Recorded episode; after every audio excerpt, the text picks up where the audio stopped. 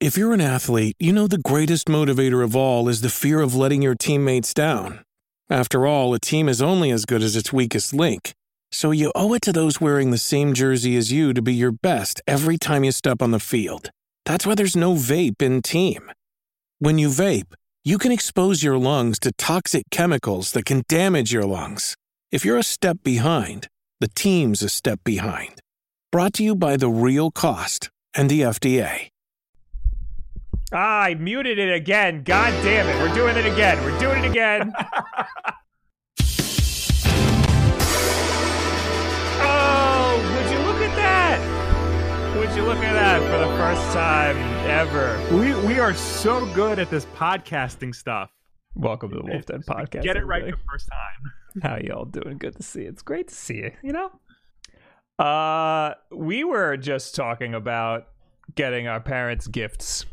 And Yes. uh we our mother is gonna get uh she wants AirPods like our father has. Yes. And uh, uh, and I and I Air- ups I upsold her on the AirPod uh Pros. yeah. So our father has the AirPod Pros. Mm. Uh, I have the regular ass AirPods, Mhm. and I was trying to, you know, I was trying to tell her that's really all she needs, but I guess she just wants to be like dad and have the Pros. Um, which honest, like, come to, I was cleaning dishes wearing my AirPods, and one of them fell into the sink. So I think That's good. mom might be better off. Mom might be better off with the Pros. My AirPods are fine, by the way. Don't worry. oh, I was so um, worried. But just before the show started, we were joking about getting her the recently announced AirPods Max. I have to show you people. This is like if you haven't seen these. Uh, I haven't seen the video, the reveal video yet. All I saw are like the pictures and the I haven't either. I only saw MKBHD tweet about it, and I was like, "That's a real thing." I always saw this picture of the side, and I was Yeah. like, "Nah." I was like, "That's a pocket watch," but like they look cool. And then you get to the the my favorite, my absolute favorite part of this whole thing is, I mean, they look they look good, like on a person, they look great. yeah. But then you get to the case that comes with it. Oh, the case comes with it. It says, uh, when stored in the soft, slim, smart case, AirPod Max. Oh no, wait! It's I remember it saying it came with it. Come with a soft, slim, smart case that puts AirPod Max in an ultra low power state that helps to preserve battery charge when not in use. That Ah. looks horrendous. It looks like a bad pocketbook. Yes, it, it, it looks like it looks like a butt in jeans. It looks like a bra. It looks like a bad pocketbook. It, well, I guess you- I guess because like regular AirPods come with a charging case, so theoretically this also has to come with a charging case. I guess. but- See, the I understand why they're called AirPods, but these are not pods. No, that's what These- I was. That's what I was saying. I was saying like this defeats the whole purpose of the pod thing, of the Yeah. AirPod. I mean, they're wireless. So yeah, like but this is normal for for headphones to like go like this and be stored like that. I hate this. Yeah. I'm not taking these headphones anywhere. These are not for travel, you know? yeah, Like this is Apple is the pinnacle of of product design, you know? This is they're supposed to be like the like the like the top tier electronic Right. designers. Why aren't these more compact or why can't they Well- be more compact? I think it, it's funny you say that because Apple is the pinnacle of like design and stuff. They always have great design, but when they get something wrong, it's shocking. it's shockingly noticeable. Like, like, the Magic uh, Mouse. for- the Magic Mouse, the Apple TV remote, uh, and now uh, the AirPod Max case. right. The AirPod Max themselves, like you said, look fine. Those are fine. Mhm. Um, but when you put it in the case, it's so it's off. I'm interested to see how how strong this area is. I'm I'm a little concerned Yeah. about about about that because I I I'd, I mean I'd imagine there's a swivel there. Yeah. Uh, but I'm sure you know the whole thing about AirPods and, and Apple wireless stuff, and the whole thing about wireless headphones in general is that they're super. Is it it you buy them because of the ease of use? Like like the Apple branded ones, they just work with all of your Yeah. devices that you already have if you're in the ecosystem. So like, I get it. I wouldn't get them because again, I'm fine with wired. They work the best. You Right. plug them in and it just works. But these are five hundred and fifty dollars. Yeah. Uh, and for comparison, uh, the Bose Quiet Comfort headphones uh, and the Sony, The ones MKBHD uses, yeah. Yeah, uh, those are usually around 250, 300, 350 at Mhm. most. Uh, and those are those have been the standard for noise canceling over the ear headphones for years. All my coworkers at my 9 to 5 have the Bose noise canceling headphones because they're inexpensive, well they're relatively inexpensive and they work perfectly. Uh nobody needs the nobody needs AirPod Maxes unless the thing about Apple that people tend to forget is that they are a luxury brand. Yes. You know, you you buy them like yeah, their stuff is good and it works, but you you buy an Apple product for the same reason you buy Rolex. You don't need to spend ten thousand dollars on a watch, but you buy a Rolex because it's Rolex. And Apple is like that with consumer electronics. I'm sure these are going to be really good headphones. Yeah. Uh, it's just, I, I think that there's a lot of like gaff in the like a high end headphone market. You know, Yeah. I got a lot of crap for these headphones being in my. uh I didn't get a lot of crap. I got one guy who was going through all the comments talking about these headphones because they were in my last video. Yeah.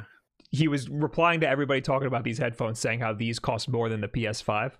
These were a $100 and I bought them in 2009. Yeah. These are 11 years old. yeah, this this was like I think 50 bucks and I bought it like 2015. Are those Audio Technicas? Yeah. Yeah, I'll probably never replace these.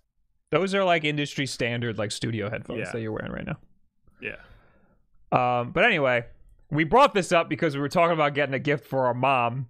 She just said she wanted the AirPod Pros, and I, we were joking that we were going to get her this. And I actually, when I saw this announced, I was like, "Oh, she might actually like these." And then I saw they were five hundred and fifty dollars, and I was like, Yeah. "No thanks." Yeah. She'll she'll have to deal with just the AirPod Pros. anyway, uh, we're here to talk about Nintendo. oh yeah, CMD we're a video game stuff. podcast. Yeah, we we can't. We're not allowed to talk about Apple or audio stuff. yeah, for Uh, 8 minutes. No, if we do that, we need E, who's in the chat, Yeah. because he has a he has an audio degree. He has a license to talk about this stuff. Actually, you Oh, know who else does? Greg. Oh really? He does. Uh, I don't I know if he think I should- actually has a I should- degree. I think he went to like a two year I should have figured. I should have figured Greg would have something like that. Anyway, uh, we got to talk about Nintendo canceling a Splatoon 2 tournament. Will, I heard about this. I actually didn't uh, read anything about it. Well, Nintendo's just been a it's just been a bad person the, the this holiday season. Naughty, naughty Nintendo. Uh Let's give some context first. Let's give some context right. first. Last week we talked about how uh was it last no, it was maybe 2 weeks ago. We talked about how either last week or week before? we talked about how Nintendo uh uh cease and issued a cease and desist on uh, a a big melee tournament called the Big House. It was a melee Yeah. and Smash Ultimate tournament. Um mostly because they used uh a modded version of melee that required Yes. you to use an emulator on the computer and and it's Uh, implied it's a We I mean- out here, baby. well, I forgot to turn alerts off. Uh, thank you, Bloody, for the six months. Uh, it's basically if you're going to use an emulator on the computer, you're using a pirated copy of Melee. So they issued a cease and desist. So po- according to Nintendo, they told they asked the Big House not to do Melee, and they said we're doing it anyway, and then they got uh, a cease and desist for the whole tournament. So they weren't even Yes. allowed to do Smash Ultimate either.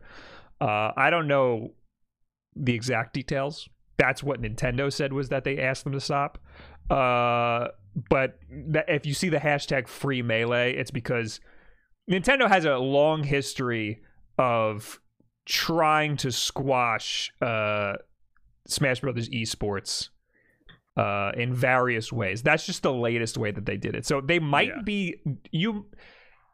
It's okay to think that they're justified for striking down a tournament that uses illegal copies of Melee, but they've done a lot of other things leading up to that that uh, were against, you know, that were distancing themselves or straight up uh, harmful to Smash Brothers in esports.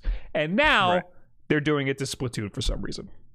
Yes. Uh, in an article from Nintendo Life, Nintendo cancels Splatoon 2 North American Open live stream. Uh, quote unquote free me- free melee believed to have played a part. This Oh, weekend, Nintendo held its Splatoon 2 North American Open. Although a live stream was planned for the finals, it ended up getting canceled due to unexpected executional challenges. There were no further details, but some fans seem to think they might know what's going on. In a post over on the Smash Brothers subreddit, it's highlighted how a number of the teams in this event had hashtag free melee uh, hashtags and names. Uh, this all stems from the uproar last month when a, when the longest running Super Smash Brothers tournament in the U.S., the Big House, received a cease and desist from Nintendo. As you may recall, uh, the issue Nintendo had with this particular event was the fact that this year's tournament required illegally copied versions of Super Smash Bros. Melee and would make use of Slippi Online, rollback netcode allowing players to duke it out online. This has now reportedly boiled over to the Splatoon competitive scene, as further illustrated in the tweets below. Uh, per the tweets from Slimy Quagsire, uh, so the Splatoon community in so the Splatoon community in support of the Smash community has 30% of its top teams in this weekend's Splatoon 2 North American Open with team names in support of Melee and Smash. What does Nintendo of America and Nintendo Versus do in response? They cancel their live stream for tomorrow's finals. Kind of funny uh, that they'll. It's kind of funny how they'll sever their own support, quote unquote, um, that they love to parade around as something so fantastic just because the Splatoon community wanted to stand in solidarity with the other scenes that Nintendo outright harms. Hashtag free melee, hashtag save save uh, smash. Save smash. Sh- sh- no, It's- Nope. save smash. Save smash. If- okay. If- Before we go any further, Mhm. please if you're gonna do a hashtag in support of Super Smash Brothers, make sure it's one with a lot less S's in it, because that gets hard to say. there's there's only two. Will. oh no, save. What? Well, save smash, but then hash. There's an, there's Oh, an S in okay, hashtag. all right. So if you're gonna say the whole thing, so you're already you're already down some S's because of the hashtag. Look, okay. we went to public school and we were not True. great students. True. So True.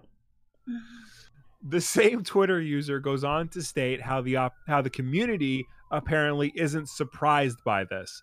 To be clear, this is all Nintendo's call, not any of the tournament organizers or broadcasters they've enlisted for the weekend. This is damage control and an outright spit in the face of all their dedicated competitive scenes. But we ain't surprised. Keep in mind that for now, this is all just speculation. What do you make of all this, though? Leave a comment, blah, blah, blah. So so wh- what was Nintendo's official statement? Uh, I don't think they made one for the Splatoon 2 uh, North Americans Open. They had North to American have. opening. They had to have said I- something.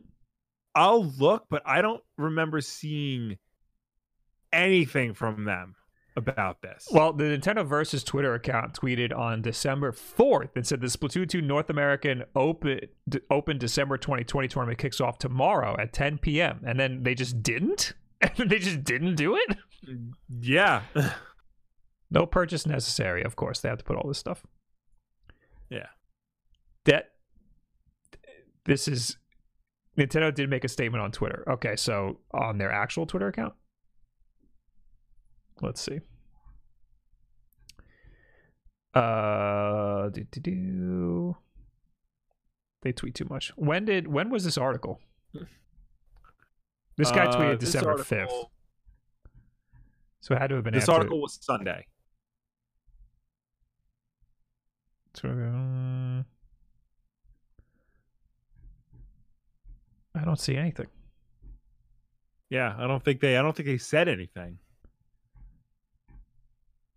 Yeah, I see nothing. And I'm looking at other articles. House, I don't, I don't know. Oh well, I know that they made a whole thing about the big house. We're talking about Splatoon right now. How could they shut down the Splatoon tournament, leave up the tweet promoting it, and not say anything about shutting it down? Yeah, I'm. I'm looking at other articles, and none of them have a statement from Nintendo. That's that's so bizarre. I I mean, when you've got team names like this, M- Melee-tation, uh, hashtag free melee, uh, free me- hashtag free melee two two seven. They put numbers here because everybody, I guess, was using hashtag free melee as their team names. Um, Element free melee. yeah, so it's a little sus why they would shut down that tournament. I mean, they they better have a good reason. They better have a reason that has nothing to do with with this nonsense. Uh, Whatever their reason, it's gonna dance around that. It's it's gonna be something like, uh, in preparation for this tournament, we realized that some uh teams to have named themselves after things that we find questionable or some crap like that. Crit Skit in the chat says they only canceled the broadcast stream, not the tournament itself.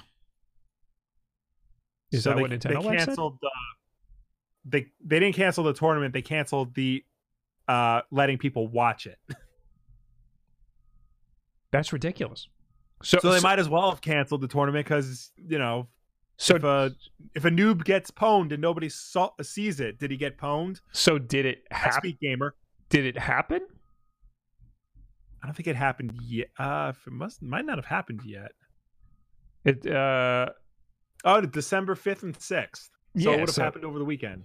yeah. So what what was the results?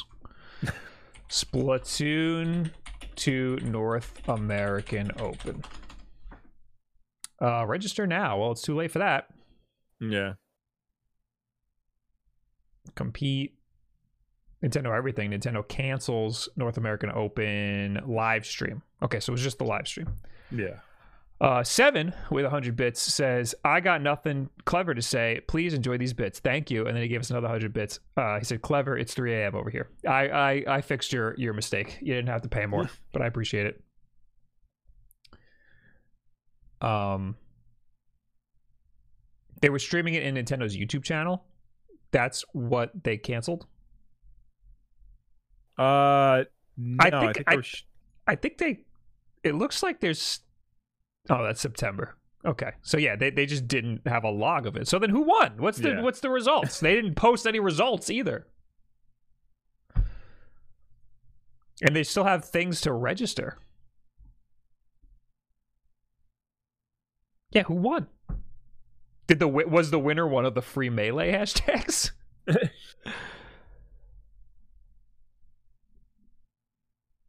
very very strange. yeah. Feels like a AJ says feels like a play stupid games, win stupid prizes situation. Why? They were totally within their right to uh to to clown on Nintendo like that. Yeah. Just own it. Just just just just do the tournament and own it. Pretend like nothing's happening. just pretend like that's just their name, you know? yeah. uh it Iron Angelus is my understanding that everyone dropped out and joined a community run invitational instead. I don't know. I, I there's like no information anymore about this stuff Hold on, I'm because looking- people I'm wanted to be petty and Nintendo got petty back. Yeah, but they're a multi-million dollar company or multi-billion dollar company maybe. Yeah. Like uh you know. Uh, all the yeah per Polygon, all the top fighters dropped out and instead threw in through their own tournament, the Squid House, That's clever. in reference to the canceled Big House Melee tournament. Um, in in an outpouring of support, this grassroots competition then saw a swelling of donations from fans who wanted to increase the prize pool. More than twenty five thousand dollars were raised, and the event organizers had had to place a cap that directed any additional funds to charity. Even wilder is that in short order, this last minute event ended up offering the largest Western Splatoon 2 prize pool ever, outstripping even what Nintendo has officially offered in the past. Viewer records were also reportedly shattered as Smash Brothers and Splatoon fans came together to show support. So this wound up not only uh, getting more views than the regular Splatoon 2 uh, competition would have gotten, but the prize pool was larger than anything Nintendo has officially offered uh, to esports competition. That shouldn't be saying much because Nintendo barely offers any prize pools for any It of this stuff. That ain't saying much. It's it shouldn't be saying much, and it's not. But at the same time, you know, N- Nintendo by trying to control the situation, they lost control, and the fans came together and put and put together something not only better but more beneficial to the competitors and even uh, to charity at a certain point. That's not a good look for Nintendo at all. Wh- whether you believe Nintendo was within their right to uh well here's okay so uh, the, the Nintendo striking down uh the big house uh they were within their right to strike down the big house but Right. it was a crappy was thing to do, though. it was just the last straw for people you know because it was a culmination of everything that they've done before that to to uh to hinder the Smash Brothers community um Mhm. or distance themselves from it and make it. I think Smash Brothers. I mean, League of Legends is very big, but I think Smash Brothers could be one of the biggest esports in the world Oh, if yeah. they were allowed to be. because it's such it's so esports is really hard to understand if you don't have a core understanding of the game. And I think that Smash Brothers is one of the easiest to understand because fighting games are easiest to understand because there's Right. two characters, there's there's one camera. It's this guy versus this guy. There's a lot of Yeah. nuances in there that you can get I into. mean, Smash Brothers, you get you know you get up to eight players uh competing against each other, um, and I know they don't use like weapons or they and they only use like Final Destination style levels when they do tournaments and stuff. But even still, Smash can be like a little bit more hectic than your average uh fighting game. Th- th- there's a uh, lot but of little still- little nuances to it, but but uh, Right. for the but most it's- Super Smash Brothers is the best-selling fighting game in the world. Mhm. It's filled with recognizable characters that people know from the world of video games. It would. It, you're right. It could be the biggest esports game in the in the world if Nintendo would let it. We we took our dad to a to a Smash Brothers tournament, and I ca- and. I thought because he always talks about esports because all he knows is that esports makes a lot of money, and I I thought that that would be really easy for him to understand, and apparently it wasn't. He he was he was he couldn't really grasp uh, uh Smash Brothers. I Yeah. thought he'd be able to understand what was happening, and he could not understand anything at all. I, I think maybe if we start had, had we started him with like Street Fighter or like an act like an act uh, traditional fighting game, Right. that probably that probably would like because I guess-. I guess with those you have a life bar and it just gets smaller. In Yeah, Smash but also Brothers, it's too- like sumo wrestling. It's you got to knock them off Yeah. the stage. Also, too, there's only in, in Street Fighter, there's only two people on screen at a time, and they're huge, Yeah, so you can see what they're doing. In Smash Brothers, it's up to four typically with esports, and depending on where you are, it gets small or big or whatnot. Well, I mean, there are doubles, uh, like doubles tournaments, but for the most part, it's one v one. Um, so it should be relatively easy to understand. Yeah, But anyway, uh, it's ju- it's just a really really bad look, and and it's completely unnecessary for them to strike down or to they didn't strike it down. They refused to stream the Splatoon two tournament. It's a Mhm. really bad look because all it is is people making their names free melee. That's it. That's it. it's not like they made their names, you know, poopy fart man. It's not like they made their names things that are inappropriate. They just Right. made their like if they said like uh release Earthbound 3, like that should be allowed too. It's just a criticism on Nintendo and they know Nintendo knows that these criticisms are out there. Just take just just take it. Just eat it. Just just take the criticism. You're you're be a big man, you know? Be an adult. You remember when they announced the Switch, like the the very first like trailer for it, and at Mhm. the end it ended with uh an esports tournament. Yeah, the Splatoon one. People got the sense that like, oh, like maybe Nintendo is going to start taking esports seriously uh with the Switch. Maybe they're going to start, you know, uh, you know, allowing games to be played at different tournaments, not just officially sanctioned ones. You know, be more open to the possibility. And now there, it just seems like no, that trailer was a lie. Yeah, I mean, first of all, it was in like what looked like Madison Square Garden, and like that's Yeah. not we're not seeing Splatoon being played on that level. No, uh, but but we're you know we're seeing League of Legends being played at that level, Absolutely. So- and if anything, Splatoon or Smash Brothers could very easily get to that level. It's been like what four years since that trailer. Well, Smash Brothers does at Evo. It does get that big. It's at Right. the LA. Uh, it's at the the Vegas. You know, wh- wherever Yeah, the hell it is. It's a giant arena in Vegas. Um, Yeah. So yeah, it do, it does get to that level, but that's not supported by Nintendo in any way. Exactly. I think I think the big house last year, the prize pool, the, like not the prize pool. They, they always do this. They say the prize pool, but really that's like the how much the first, second, third, fourth, fifth place guys get. The winner Yeah. of the big house last year got like three grand, something absolutely ridiculous. Yeah. like ridiculously low. Big House 2019 uh melee winnings. Three thousand six hundred and thirty-six dollars. Mango. Number two was one thousand eight hundred and eighteen dollars. Uh, Zain. Yeah. This is 2020 though. Oh, I think that was when it was last updated. Yeah, that's that's like that's pitiful for for for one of the biggest melee tournaments ever. That's that should be shameful. Also, it's a game that that it's the biggest selling fighting game in the world. Uh, for comparison, uh, Dota 2, the average prize money is over a hundred thousand dollars. Yes.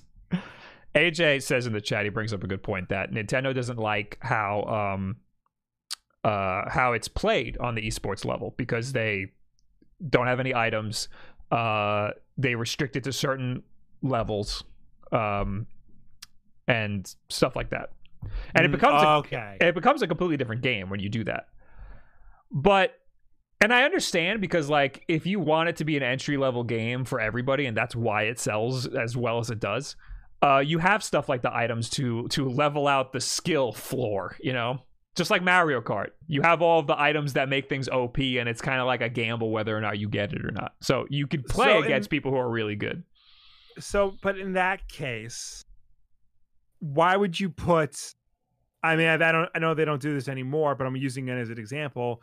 Well, why do they have a mode that's for fun and for glory? Yes. Why do they even give you the option? Yes. So, so so it's a little If you, if you if you're designing your game to be for everyone, then design the game for everyone. Don't design it for to be both for everyone and for you know the top competitors out there.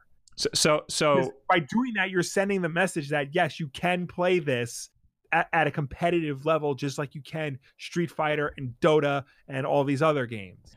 I'm a so the the for glory or or now it's uh, elite smash. It it's it's still its own Nintendo way where uh it matches you up against people who have similar rule sets to you.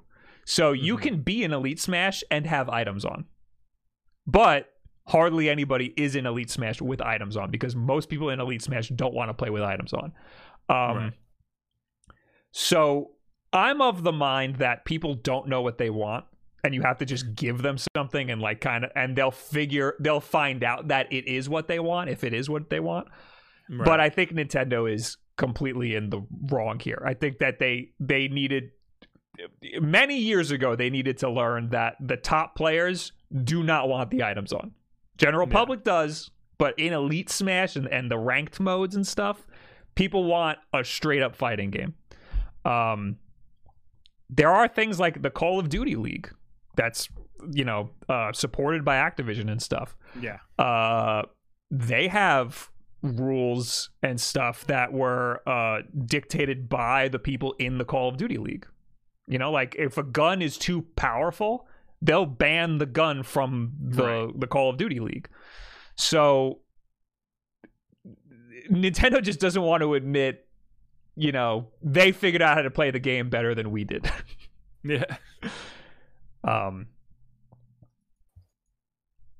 So yeah, I mean, th- it doesn't matter. The game still sold amazing, and they still got exactly what they wanted out of all of this. Like they were able to show the public, like this is how the game is played. Uh, anybody could play it. You don't have to be, you know, uh, uh, MK Leo. You don't have to be uh, Samsora. You don't have to be a top player. You could just pick it up and go. And that's what they wanted to show people, and they did that. But I think that they're wrong about uh, uh, suppressing Smash Brothers esports, and I think that they could make it even bigger if they supported it more. yeah. Um, but anyway, this is supposed to be about Splatoon. Yeah. It's still dumb that they took the stream down just because they were butthurt that people changed their names to Free Melee. That is so dumb, so petty, and so they, they grow up, Nintendo. Yeah. I mean, I know they're being petty, but like it's it's a bunch of friggin' uh, you know there, internet people. yeah, there's a difference between their pettiness and your pettiness. Mhm. Basically, their pettiness was uh more in good fun and more showing support for their friends. Your pettiness was exerting your control over a situation, trying Yeah. to rewrite the narrative to suit your needs. Basically, Yeah, Nintendo should just be like, ah, you got us. I, I also want to Yeah. point out, uh, they they do their Smash Bros. Invitationals, which is you know they put items on low and they have uh the Smash Ball and whatever, um, Yeah, yeah. and like specials and stuff. Um, there was one there was one invitational that I remember where uh it got really laggy because Smash Bros. Online is not good. Um, yeah. it got really laggy, so they just shut it off. They just stopped showing it. They didn't want to show how bad the internet could be, so they just turned the whole thing off. That's another moment where Nintendo should be like, "We know it's bad. We got to work on it." But instead, they're like, "Nah, there's nothing wrong. Oops, I guess we had to turn the stream off." It's them trying to hide how uh, that the, the they're, they're hiding their their their flaws in like a weird Yeah. way. Anyway, that's that. Hey, we got some notifications. Uh, we got Manow one with five bits. Uh, I love your content. Hugs from Brazil. Hello, thank you. Hello. That Geek Zen with two months. Two months, baby. Love you two dudes. Keep up the great work. Thank you very much. Uh, 72107 uh, with five months. Before I forget again, thank you. Please don't forget. Thank you. Never forget. Never forget you Twitch Prime. So, uh, there's, I mean, there's more Nintendo C and D news here. We're not just, we're not done. Oh yeah, we're no, not, talking Nintendo, Nintendo's Nintendo. on a roll here. Um, Uh, we got they shut down the Etika Joy-Con controllers. This makes a little more sense. this, it makes a little more sense, but it's still it's, sh- a little shitty to do. it's a it's Uh, a bad time for this. Yeah. A legal threat from Nintendo has shut down the manufacturing and sale of custom designed Joy-Con controllers honoring Desmond Etika Amofa. Uh, though the cease and desist demand was sent more than two months ago, news of it broke this weekend and drew widespread con- uh, condemnation for Nintendo on social media. The controllers, called Etikons, earned more than $36,000 yeah, $36,000 in fundraising on Indiegogo in August 2019, shortly after Amofa died. Uh, with a YouTube following of more than 800,000, Amofa was celebrated for his over the top reaction videos and his fandom for Super Smash Bros. and other Nintendo franchises. Amofa died by suicide in June uh, 2019 after uploading a disturbing video in which he discussed thoughts of self harm. Late Sunday evening, the Indiegogo pro- project's creator, Captain Alex, said that Nintendo sent him a C&D at the end of September. Uh, proceeds from each sale had gone to the JED Foundation, whose mission is to support mental health of teens and young adults and prevent suicide. Uh, and then there's a tweet saying, Can anyone confirm if the above is actually true? I hate to see a trend where people are falsely claiming Nintendo C&Ds, especially if it involves using Etika's name. And it's a screen capture of the Indiegogo pledge saying, uh, I've gotten numerous emails about refunds for the campaign now that it's closed. And then Captain Alex responds, The first campaign was not successful. The second campaign was successful. Remaining stock of Joy Cons were sold, were for sale, uh, were, were for sale. My et, my Etsy since last year, I guess, through his Etsy store. Is he not wearing Nintendo a shirt? He's not wearing a shirt in this picture. That's very oh. strange. Captain Alex. He's not wearing. Oh, oh, that I didn't get to that yet.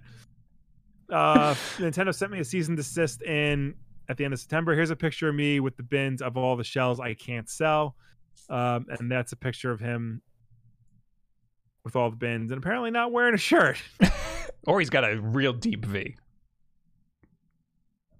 That is also possible, although unlikely. Uh, okay, so according to a report from the Daily Dot, Captain Alex said Nintendo's problem was with the use of trademark, not the modification of their hardware. The Etikons bore a logo saying Joy-Con Boys. Apparently, he could remake the controller without the Joy-Con Boys logo, but that would require another factory run and a fundraiser to support it. On Sunday, the Joy-Con Boys official YouTube account published a video condemning Nintendo's actions. Nintendo's legal and executive teams are by far the worst, most outdated, money hungry people that exist in the gaming scene, the account said in a follow up comment. That and that's and that's where my problem lies. I just want Nintendo to change for the better and stop treating us like trash. Uh, reached out to Nintendo for, for additional comment. Nintendo is well known for the aggressive protection of its trademarks. Uh, numerous fan made video game projects have been shut down on demand from the company's legal team. This controversy is unusual in that it concerns hardware and is a tribute to a longtime fan as opposed to a Nintendo game or character. So, so uh, I want to note that I think that this cease and desist happened in September. I read that somewhere else. Yeah, um, he got the C and D in the temp- in September, but news broke of it over the weekend. Oh, okay. Uh, but I think I think it just resurfaced over the weekend because if you gave to the Indiegogo, you had to have known they, they had to have right. issued the refunds, right? They didn't, they didn't just issue the refunds now. Because this original tweet by Omni is from last year. I mean, the tweets now, but the but the campaign closed refund information is from the first Indiegogo campaign that happened last right. year. But that's because that wasn't that didn't meet its its goal. Yeah. Um, Dan one oh one man one says, "What are C and D?" I think we should probably say cease and desist. It means cease and desist. That it, basically means Nintendo this. sent a letter asking, not really asking, demanding that uh, Captain Alex stop manufacture of uh, these custom made Joy Cons immediately or face legal action. Yeah, so so it's a warning that they will sue you if you don't stop. So yeah. so it's not that you're being sued, it's that you are going to get sued if you don't stop. Yeah. Um it's a formal request that they're going to fuck you up. Yeah. At, to the tune of up to $150,000 as it says here. Um so it basically means like yeah, stop whatever you're doing. Um and I mean, I get it. Like, it sucks, and this is a terrible time. But apparently, it happened in September, so it's just yeah. it's Nintendo being Nintendo. I get it because it does have the Joy-Con logo on it, and it says the Joy-Con name. So, like, mm-hmm. I get mm-hmm. why they would want to stop that. If this was anybody else, If this was any other company, they'd say just don't use the Joy-Con name. Yeah. But because it they sent a formal cease and desist, you have to stop selling it entirely. You can't change it a little bit or try to dance around it because the next move is just being sued for $150,000. There's no like there's no like hey, you said you'd change and you didn't. Like, oh, we don't like how you change. No, they're just going to sue you. So to, you have to you have to cancel the whole thing and it sucks Yeah. and that's what happened to the big house. The big house was they they got they actually had a had a had a less formal request to stop, and then they got a cease and desist, and they had to cancel the whole thing. Um, so in this case, he got a cease and desist, so he just has to stop, and it sucks. But uh, if this was like Sega, they might be like, "Hey, don't use our logo," and they okay, and then Yeah. they may you make it something else. Um, but again, yeah, it's just the logo that that made it uh, a problem. Uh, somebody in the chat, I think Saeed said, uh, they should have made a uh, limited edition, like Spawnwave said. I mean, And give the profits to go to mental health. well, that's what they apparently it is going to mental health. Because when I first saw this, I was like, is he profiting off of this? No, he's giving all the proceeds to the JED Foundation, which is great. Right. Um, but you you can't sell it at all. If you get a cease and desist, that's it. So even if they are limited edition, you're still screwed. Unless you make it limited edition, make it really limited, and you can skirt under the whole cease and desist thing. Um, but no, he. Uh, I mean, you, you got screwed. There's, there's there's really nothing you could do about this. It's just a it's just a bad time for this to be Yeah. happening, along with all the other Nintendo uh, legal problems that they got going on, or that they're issuing to their own fans. So it's it's a Uh, it's a case where I understand, but it's just an it's unfortunate and uh yeah. and it's it probably shouldn't. I mean, they should be a little more lenient. Jesus Christ. Yeah. Uh, I should note that Captain Alex does have a brand new Indiegogo Oh, for Etikons, but they have been modified. I believe they are just the shells, and they've been modified to not say Joy-Con or have the logo on it or anything like that. Uh, he even now has a uh, a Switch backplate design, as Bob has on screen. I hope he has a lawyer. this this seems fine. It seems like he'd be fine with this. There's no Yeah, Joy-Con and- boys, and these are logo or just shells. These are just Yes. shells, so it looks like you have to do the work yourself.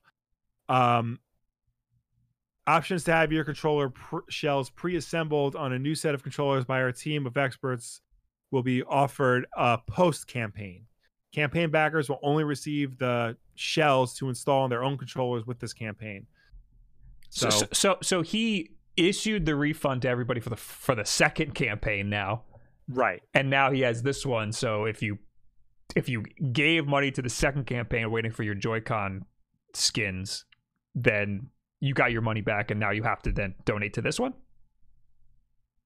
if you still want, uh, if you still want, you know, the Etikons and to support the charity, yes. All right, I'll put this in the chat if you're Yeah. interested in getting your own skins. Thirty-five bucks, not bad. Not bad. Does it come with the with the dock? Oh no, that's a back plate. Yeah, I think it does.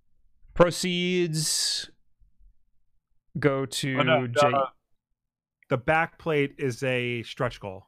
Oh, okay, okay. Uh, where's the charity? Where's where's the charity stuff? There's a fundraising campaign. Is in no way affiliated or associated with Nintendo or.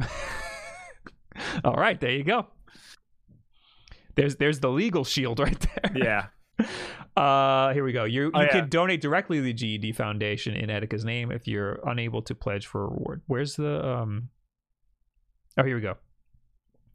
In the event that for some reason the project cannot be completed, each and every backer will have the option for for a full refund or to have their pledge donated to the JD Foundation with a reward. Oh, by raising money for the JD Foundation, we can put the necessary tools into the.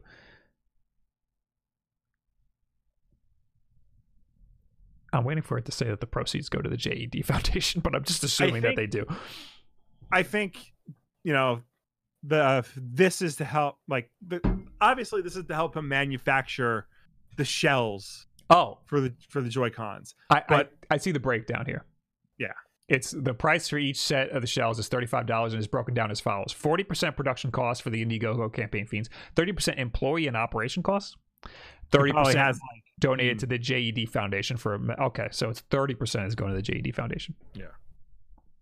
Well, when you're selling $5,000 worth of Joy-Con skins, sure. Employee and operation costs. Um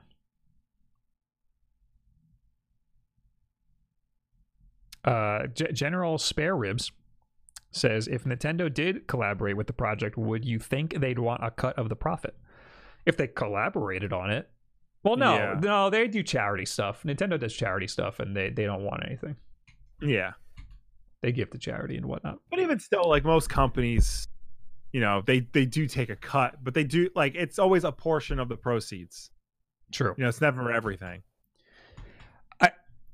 Nintendo also distances themselves from the whole Etika situation entirely. Even even Yeah. Etika when you know he was making content because his content was a little spicy. Uh, so it's kind of like a it's a it's it's it's unfortunate and it's Nintendo do do a you know doing their usual Nintendo thing and not uh pretending like a it's Nintendo pretending like a certain subsect of fans don't exist. Yeah. That's what they're they're doing it again. And in this case, I get it because Etika was a little spicy, but uh, Mhm. uh, still, they should at least you know. I feel like this is a different set of circumstances. They should come out of the shadows and be like, hey, you know, uh, turn a blind eye at least instead instead of actively shutting it down. yeah. Uh, Alecus Baking says Nintendo is also typically quiet about their charity. That's very Japanese of them. All right, we got Budoya with the Twitch Prime sub. Thank you very much. Thank you. And a Sauza with us Prime sub as well. Thank you so much. Space Slinger says it's also it's about sending a message. Also, yeah. Also, like I'm assuming that there's a giant, uh, like, like law firm that makes millions and millions of dollars just sending out C and Ds for Oh, yeah. Nintendo. So, uh, and Nintendo is, I'm sure, is like every year, great job. You're doing a you're doing great work out there sending C and Ds to all Yeah. these fans.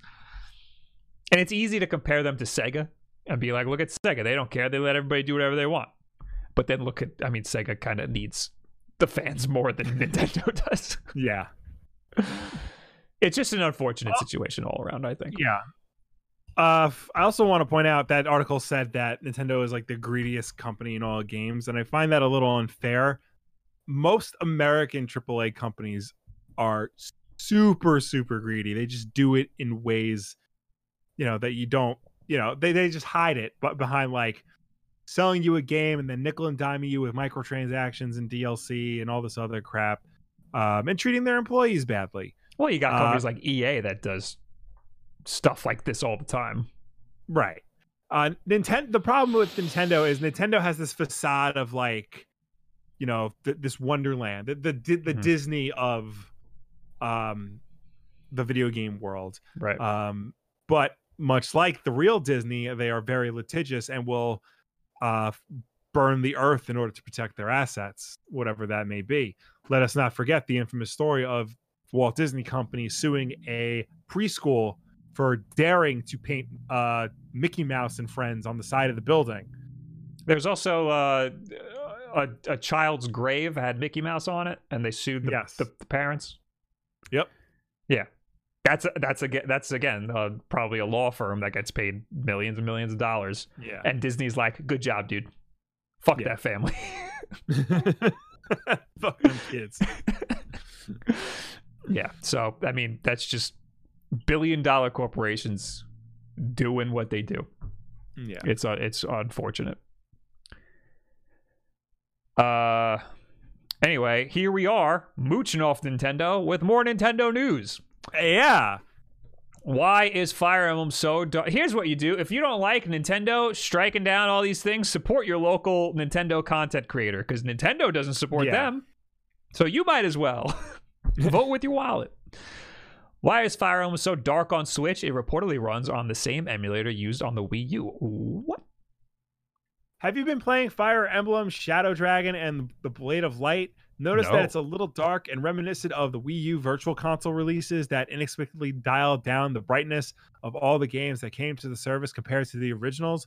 Well, in a Twitch thread, in a Twitter thread on the subject of Nintendo's latest retro offering, software developer and game enthusiast Luigi Blood, that All right. has delved into the Switch release and discovered that the game seems to be running courtesy of the same emulator used to used uh, by the company for NES and N64 games on the Wii U. The game, which was never which never came to the West originally, uh, features an official English language localization for the first time, in addition to the save states and rewind functions you've come to expect uh, from vintage re-releases, as seen in the Switch's Nintendo Switch Online catalog of NES and SNES titles.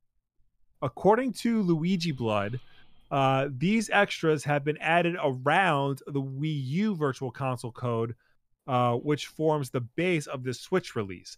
The code features numerous mentions of Vessel, the name of the Wii U's NES and N64 emulator, and this is speculated to be the reason why the colors appear so muted and dark once again. Observe the difference in the quoted tweet below. Here's the Uh, difference.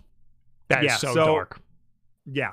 So, real quick, for those of you who don't know, the Wii U, of course, uh, had vir- its virtual console. You can get NES, SNES, and S64 games and whatnot. The NES emulator on the Wii U, and I, I think even the original Wii to a certain extent, was noticeably darker uh, in in look compared to original NES and other types of emulators that were out there. It was believed this was an anti-epilepsy uh, measure to try and prevent people Mhm. from having seizures uh, playing these games on modern TVs, but it resulted in really poor visual aesthetic for all the NES games out there. I I noticed when you watch old animations or old like uh like animes on like Netflix or whatever, uh Mhm. some scenes or shots are really dark, and it's because of the epilepsy protection. with the release of the the NES Classic and then the Switch Online, they change they either changed the emulator or they updated or whatnot to fix that issue. So the the games don't look nearly as dark as they do as they used to on the Wii U. Um, but I guess for some reason they're not using they're not using that for Fire Emblem. So and it's back to the old emulator. That doesn't really make any sense. There must be a reason why they decided this emulator worked better. it doesn't make it doesn't make any sense that they release this particular game on its own. Yeah. Like this should have easily been added to Nintendo Switch Online, but they're selling it, you know, at you know a reasonable price, but you know outside of where they decided all their NES games are going to go. So, so not only did they uh, release it on its own outside of their NES collection that's baked onto the Switch Online, they released it using a different emulator than all of those games use. Yeah. That's so, So- weird. the the article continues the wii u's nes and n64 emulator was notor- notorious for uh, this darker appearance and it was speculated that nintendo was somehow attempting to avoid causing epilepsy related seizures seems unlikely however given the fact that kachi kachi the emulator used for the nes and snes mini consoles displays a much more vibrant color set uh, than that are far closer to the originals. Assuming that this is assuming that this is the Wii U's emulator in action, Luigi Blood speculates that this project may have been completed years ago and sat on the shelf until being un, until getting reworked for the Switch. It's a confusing state of affairs for sure. You might assume that altering the color and brightness values of an emulator would be a rudimentary tweak. Uh, while 100% accurate reproduction of an image originally designed to be viewed on a CRT television is impossible, surely there's a better option than an image which has us checking has us checking we haven't accidentally turned our switch's brightness settings to zero. Uh, it's infuriating. It's infuriatingly puzzling it's infuriatingly puzzling to the point where we feel like we must be missing something here, something some elementary piece of technical knowledge. Uh, this writer tweeted Luigi Blood asking uh, a following question. So the writer asks, "Could you explain to an idiot, hi, uh, what's preventing them from using some global brightness, contrast, saturation tweaks to make the colors, if not accurate, then closer to the original?" And Luigi Blood responds, "Nothing at all. They just use the Wii U Virtual Console emulator, as is with hacks, uh, as is with hacks and nothing else." They could have changed the colors very easily. I'm sure of it. Uh, someone in the chat, I think Saeed. Mm-hmm. Someone in the chat says this game is on the Japanese NES Online using that emulator, Using the NES Online emulator. okay, I'm just double checking. interesting. Yeah, yeah. Like, I mean, we have things like, I mean, the Analogue uh, uh, consoles have settings for CRT filters that up the brightness and stuff, so it looks great. Because when Yeah. you because when you add scan lines and stuff, it just makes the game darker because it it creates like a like a sort of half tone or or, Yeah. or a moire effect that makes everything look darker. So you have to brighten it up. And Analogue nails it. Doesn't the OSSC have something similar? OSSC uh, has like scanline filters and stuff. Yeah. Yeah, so you can do it. You can figure it out and make it look good. Uh, f- yeah. Fire Emblem, Shadow Dragon, and the Blade of Light is on the Japanese Virtual Console. As of last March Yeah. 2019. So here it is. And it looks bright and everything. So Actually, it why? looks a little purple. But the whites look white, right? Yeah. Yeah, the that- whites are white. That looks that looks a lot better than yeah, I'll, I'll put them next to each other. yeah. So it it probably was Luigi Blood, which is what I'm going to name my second child. Uh, he's at he he might be onto something when he says this was probably completed years ago, and then they just didn't do anything with it. You know, I'm a little worried f- about Nintendo. I, f- I feel like they're like clearinghouse. I feel like they're Yeah. like releasing old projects and they're like not having things, you know. Uh, this actually looks like an in between. It looks like it's in between the two emulators. Oh, oh, the one on the right is. Wait. Oh, this is in a different language. Translate. on the left, the emulator chosen for the port. On the right is whatever emulator NERD used for the NES Mini and Nintendo Switch Online. Oh, so this is Okay. okay. So I feel like that's probably NES Mini, and this is Yeah. Nintendo Switch Online.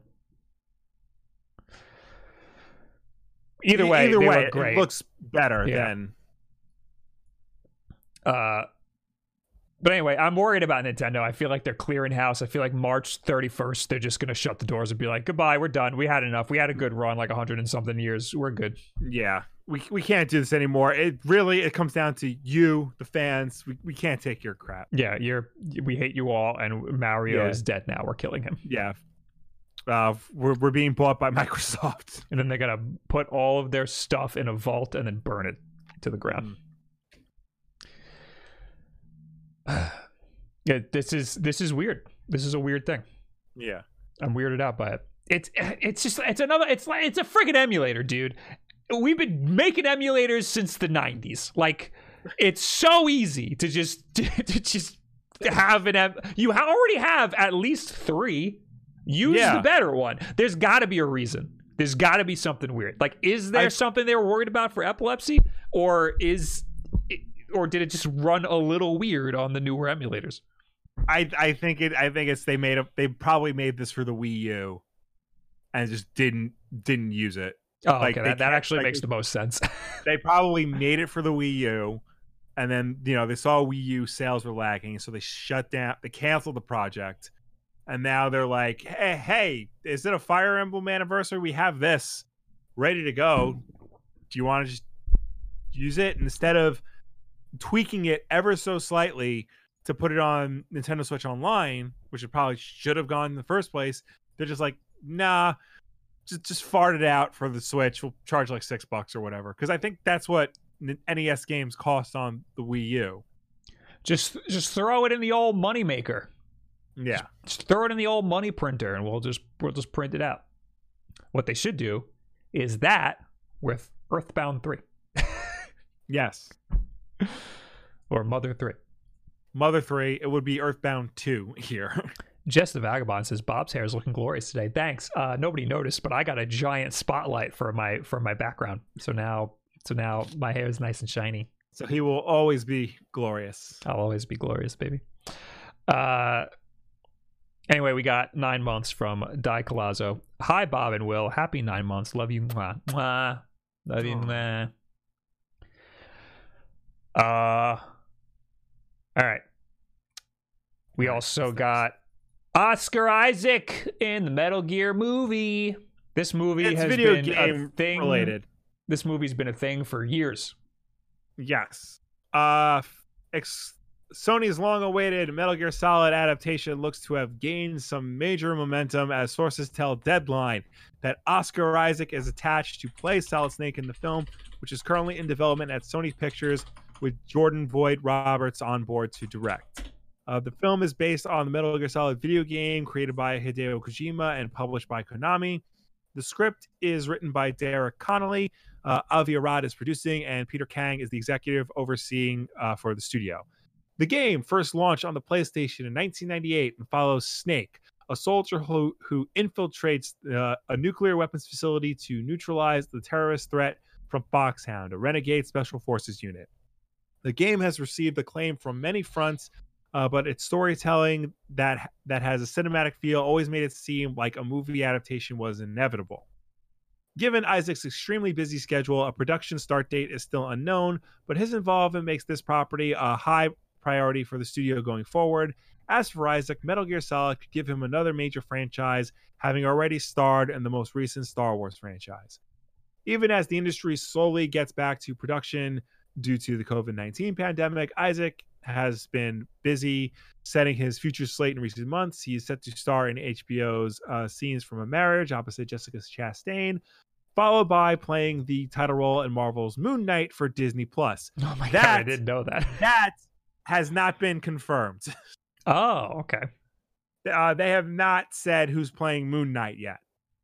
It's just it's just implicated. He is like a top. He is like a top contender for it, but so is Keanu Reeves.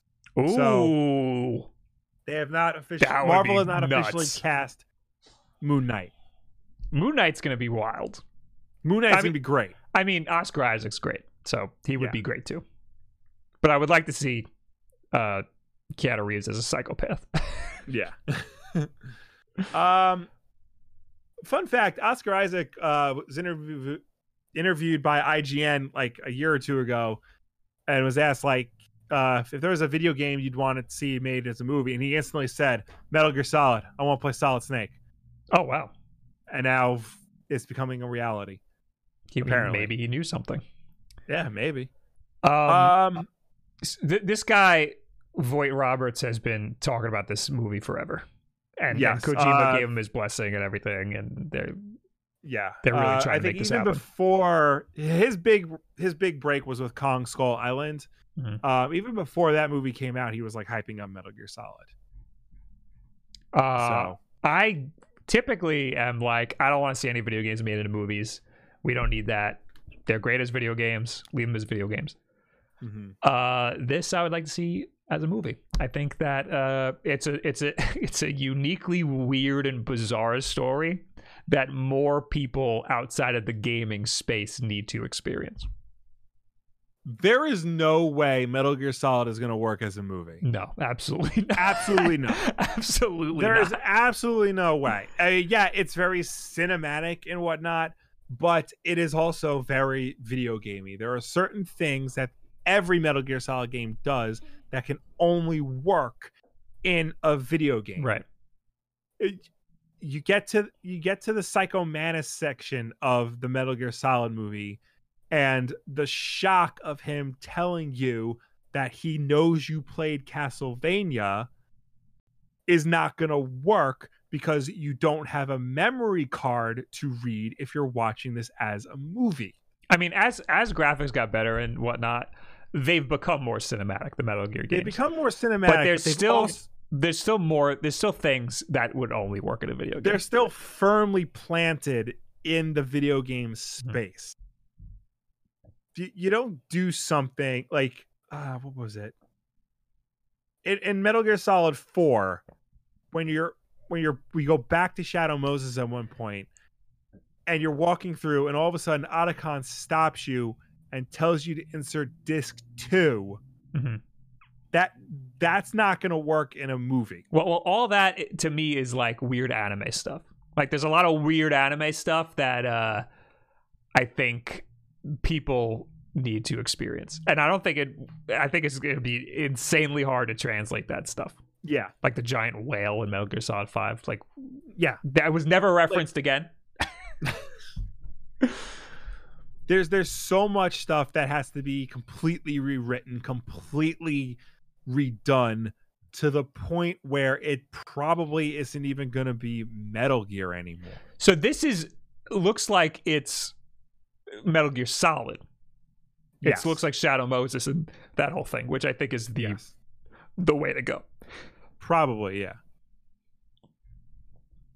Uh, I I mean I want to see it. I'm excited. I'm excited for it. I mean, I, I'll don't think it's going to be great, but Yeah, I'll see it, but I'm keeping my expectations very low right. because I think out of all video game franchises, Metal Gear is one that probably cannot be translated properly from game to movie, nor should it be translated from game to movie. Mhm. You know, I just don't think it's. I just don't think it can be done.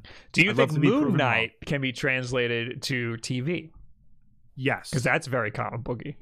it's very comic booky but um one they've shown they've shown that it's it is possible to translate comic books from page to a live action storytelling format be it television or movie uh, there are many examples of that working so it's just a matter of applying those lessons to moon knight one two comic books comic books traditional books and uh, movies and television are all passive experiences.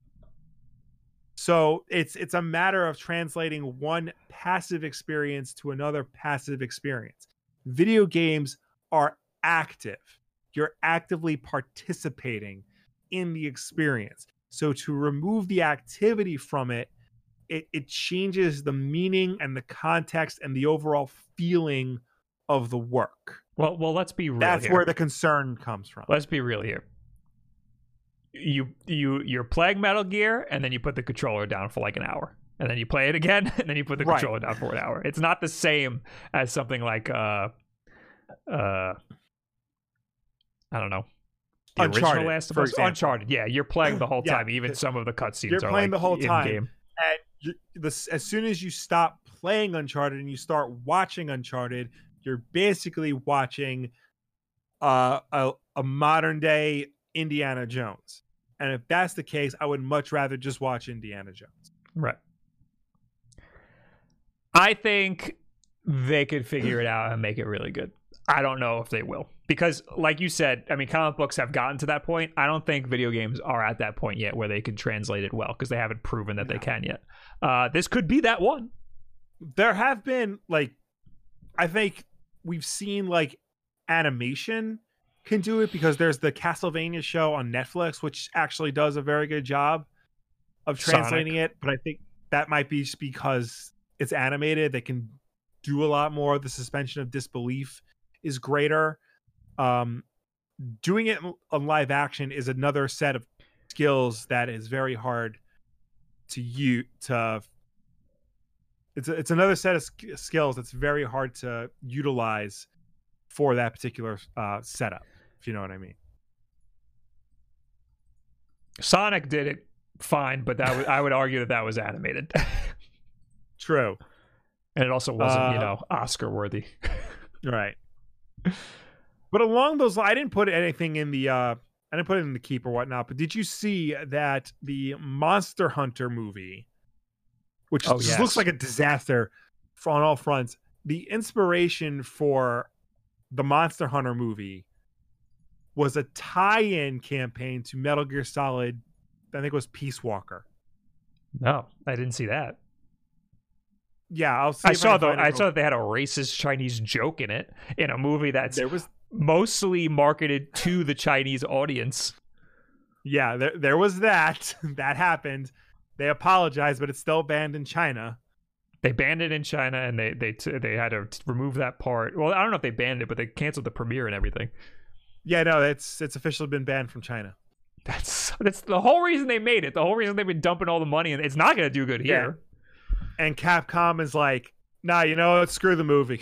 Capcom said They're- we have nothing to do with the movie. We will tell the Yeah. proper people how upset we are, but there's nothing we can do.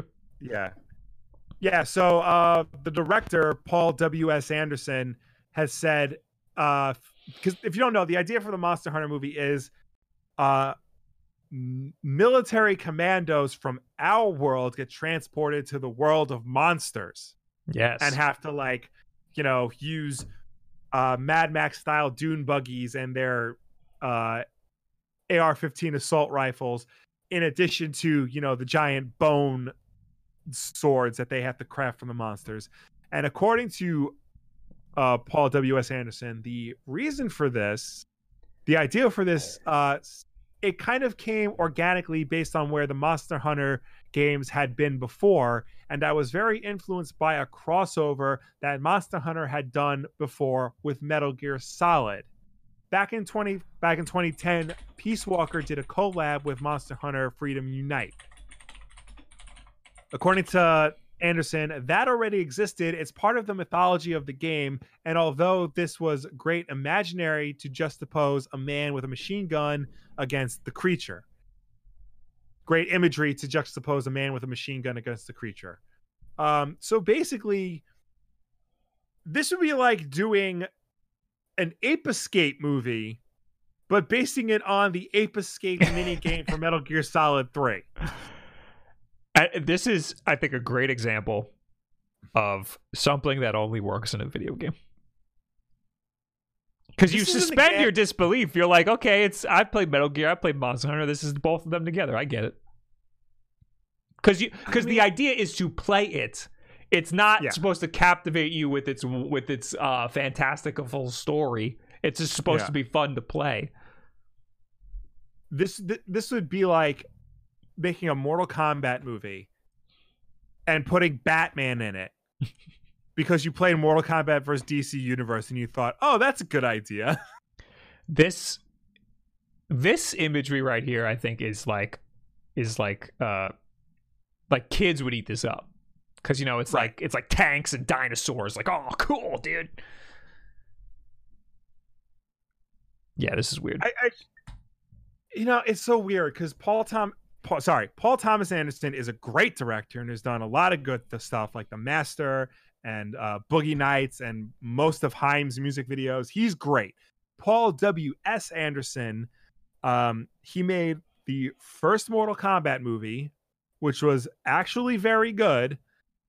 And then he did the Resident Evil movies, which were all very bad. And there were like six of them. and now he's doing Monster Hunter. And this Monster Hunter is very clearly more Resident Evil than Mortal Kombat. why did they let him keep making video game movies I don't know. What and what I don't understand is that they they keep letting him put Milla Jovovich in these movies. isn't that his wife He's not that's his wife and he keeps casting her as like the main character. There was a joke somewhere that said, "Uh, I'm Paul. I married my original character," which he did. Uh, but she's she's not a good actress.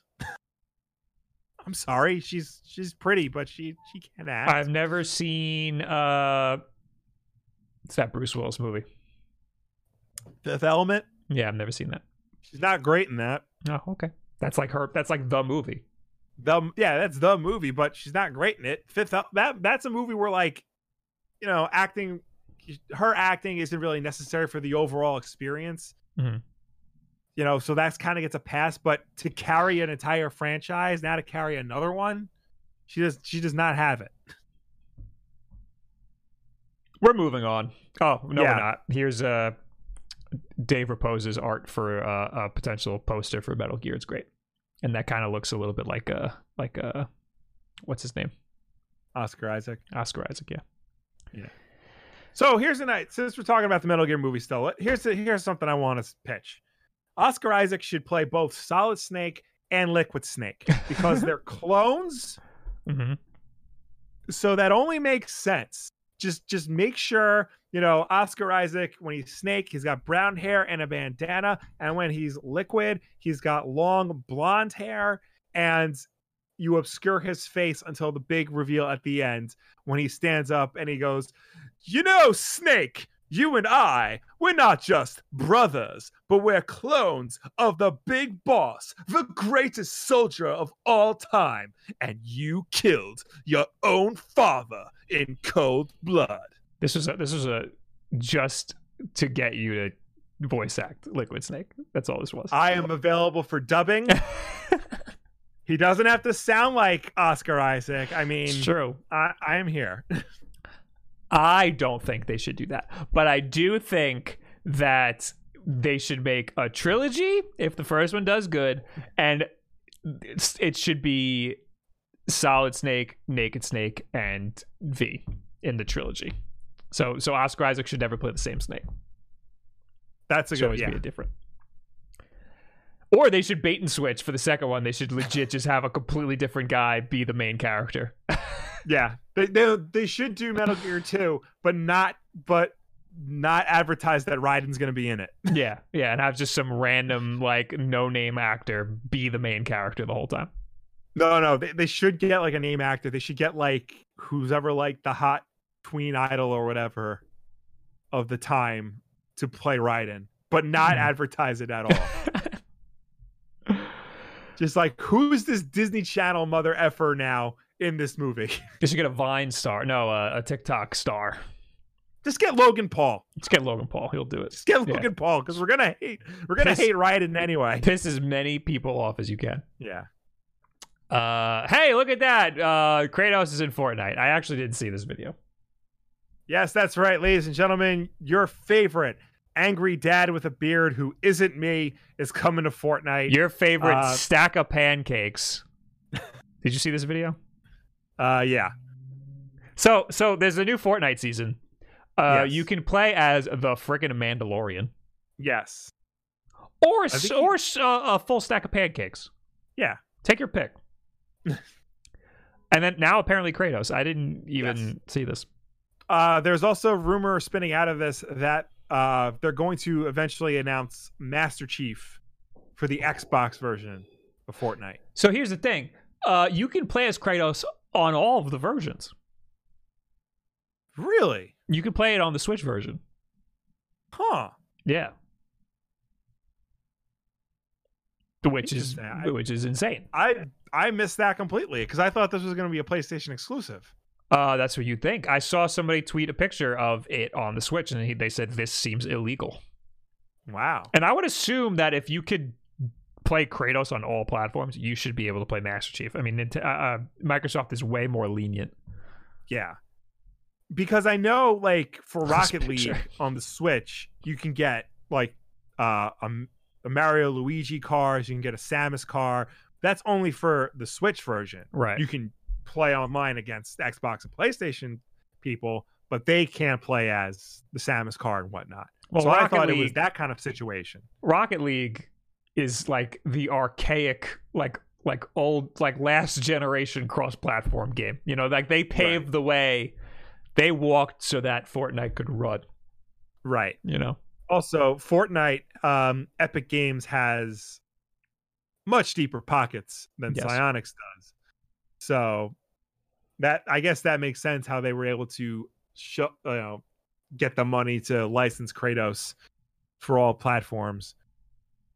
I I also saw somewhere someone said that like Fortnite is becoming the new version of Super Smash Brothers at this point because Kind of. between Kratos and the Mandalorian and uh Batman and friggin' uh Marvel characters in a in a season that is in canon with the Marvel mm-hmm. comic book continuity.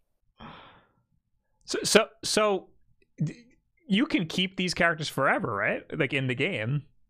Yeah, once you get them, that's it. That's cr- that's insane. Yeah. I saw somebody still playing as the Joker. Yeah. Aquaman is another character that's And I- available. I watched the big Galactus event that just happened, and it was pretty, it was pretty freaking cool.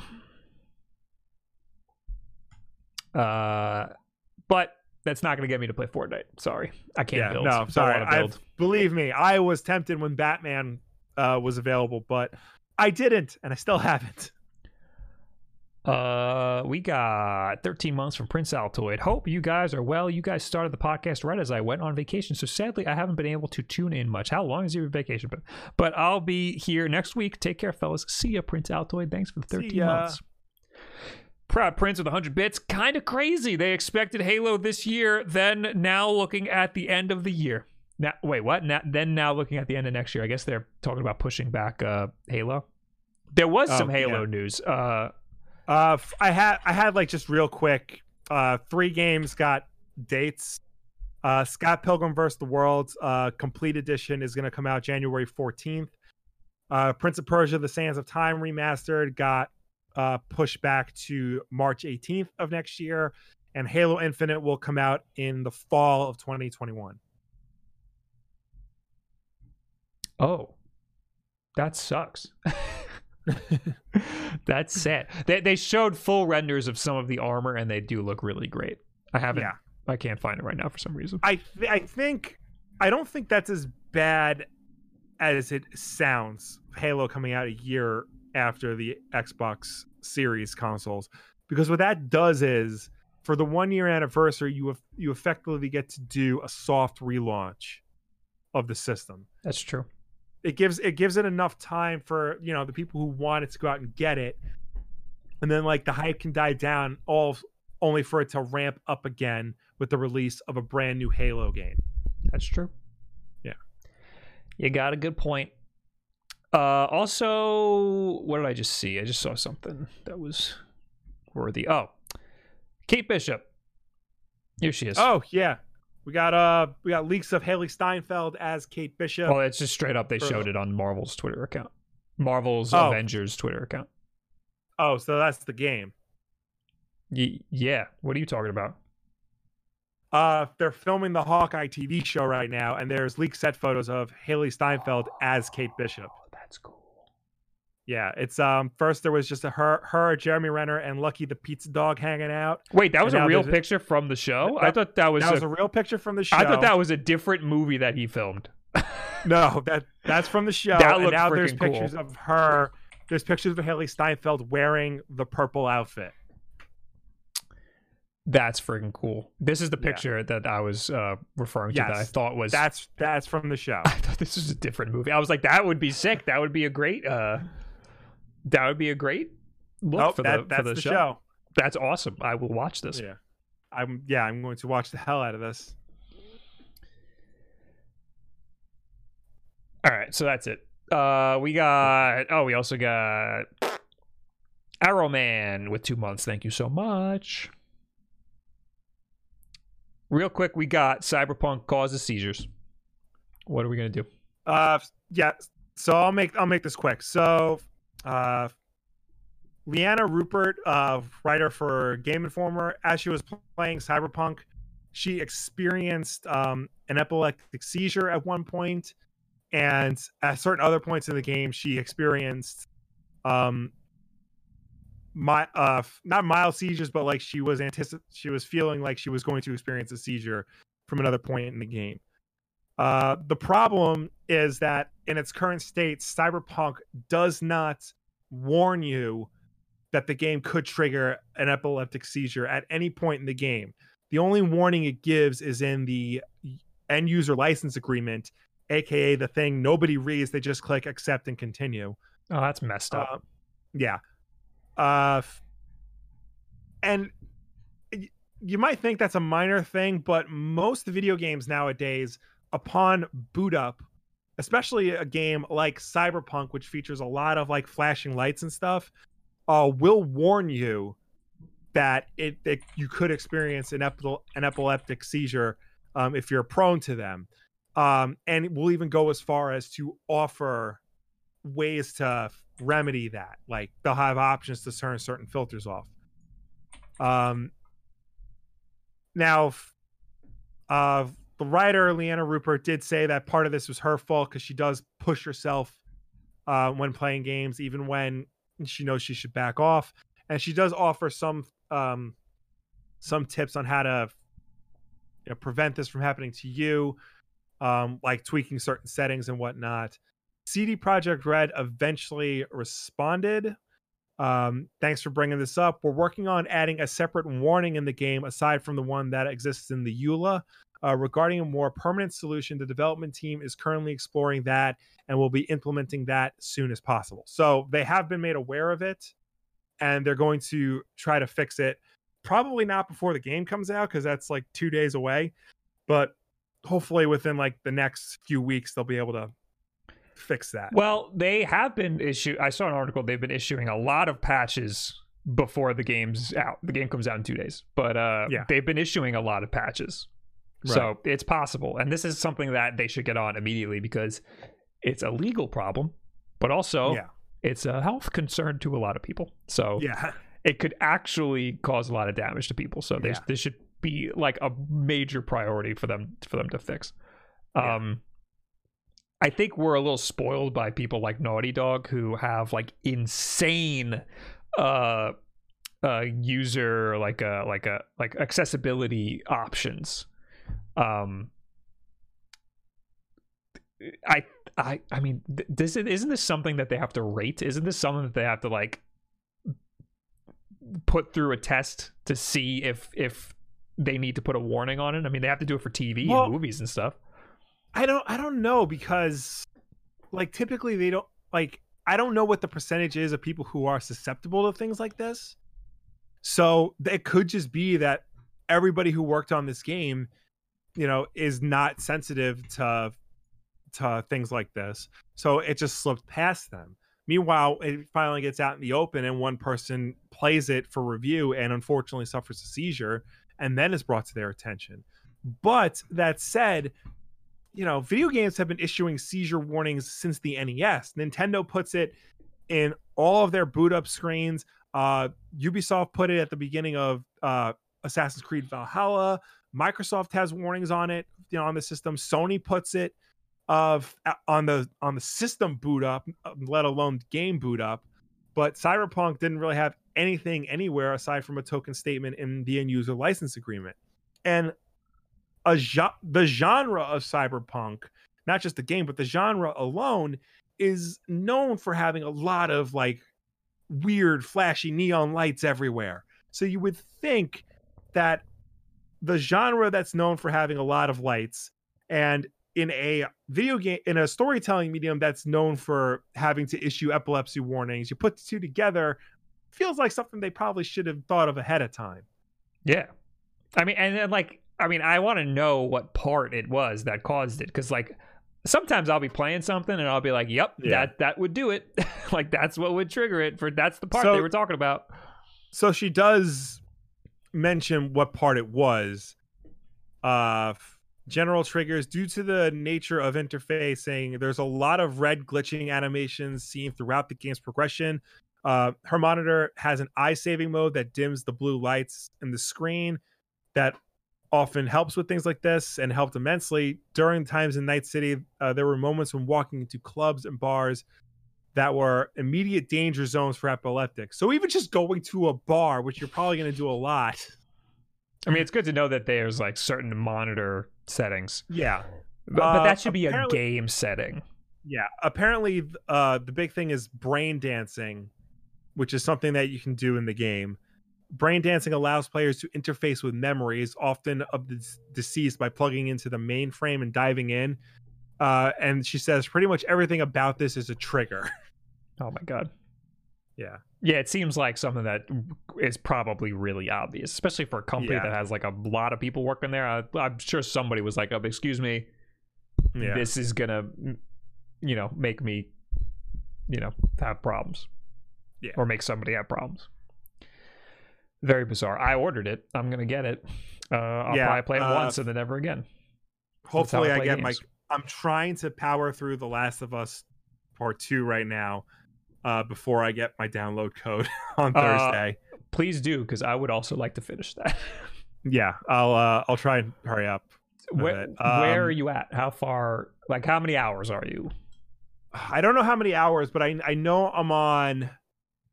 Can we talk spoilers? No. Are you on the second half yet? You should know what that is. I I'm in this. I'm in the second half. Okay. I'm definitely in the second half. I'm on. I guess part three of the second half. okay. I think you're almost at where I am.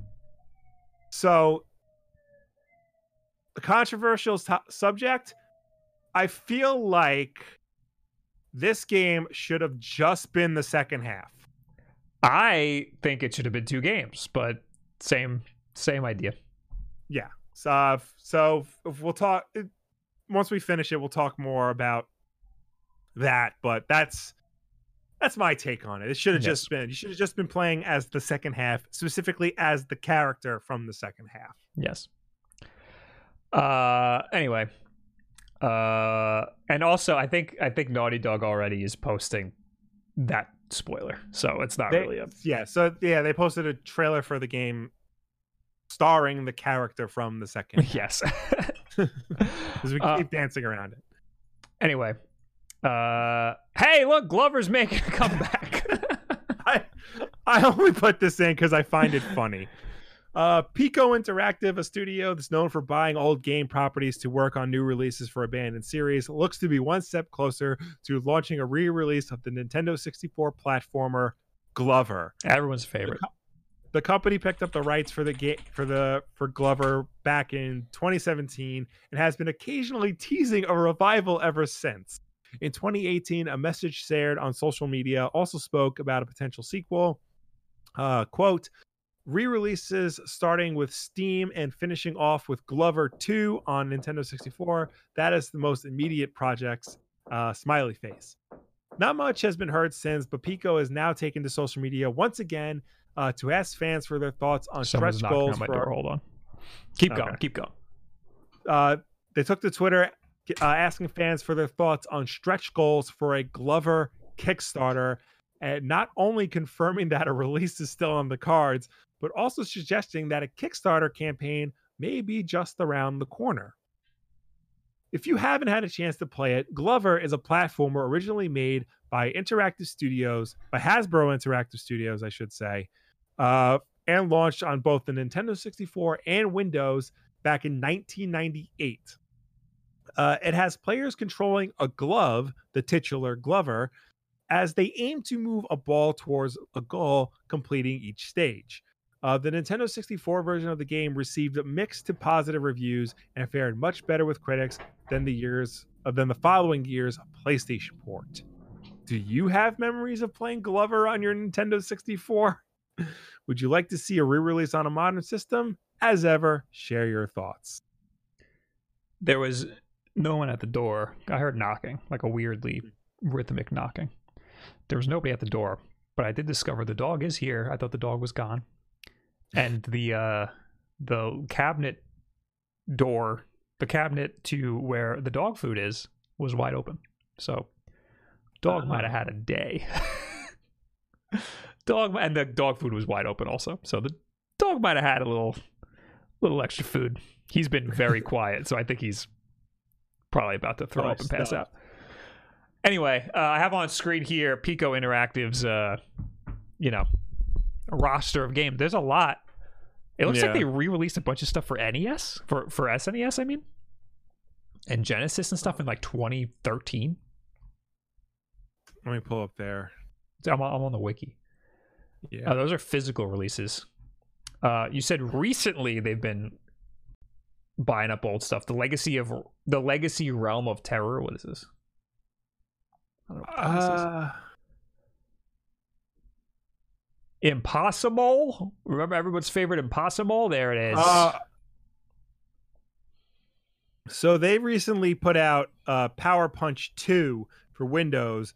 Uh, Power Punch 2 was a it was supposed to be a sequel to Mike Tyson's Punch Out, but uh, Nintendo dropped support for it.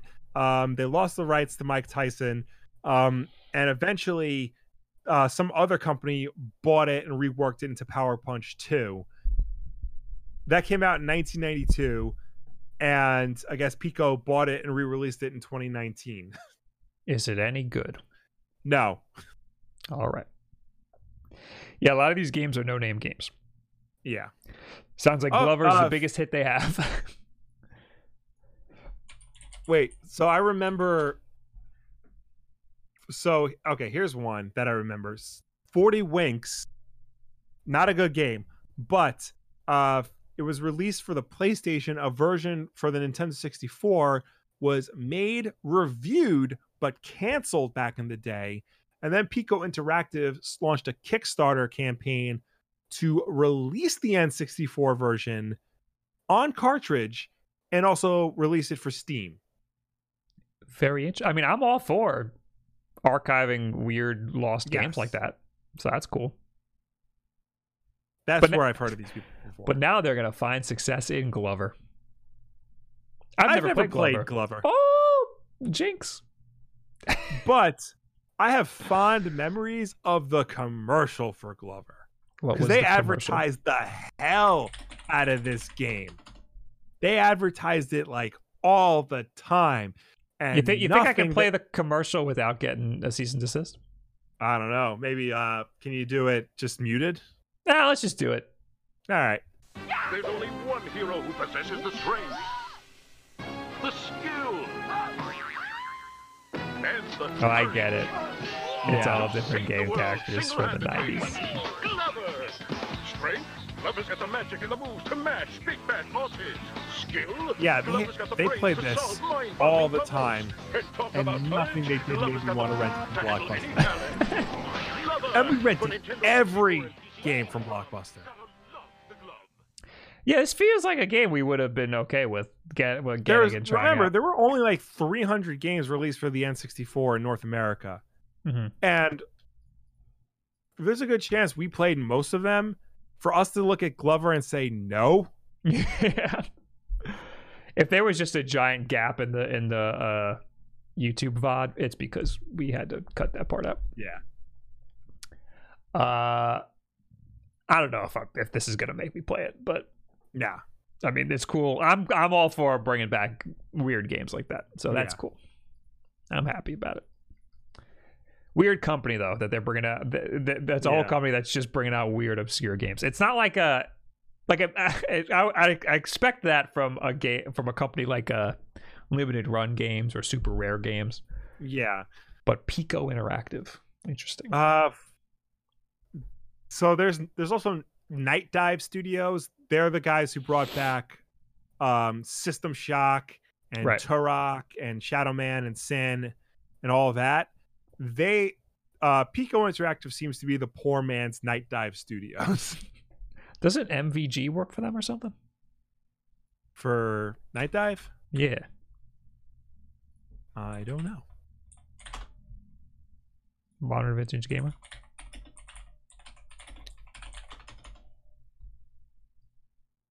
Nightdive Studios Yep. Oh wow. and limited run games. Look at that. I'm sure they probably like work together because you know they probably because a lot of their games like their older games. Right. Yeah. Um. All right. That's all the news. That's Uh, it. It's time. You know, Will. Come on. By now, you know what time it is. Oh, I know what time it is. Hit it, baby. Word of the week! Word of the week! Word of the week! Here it is.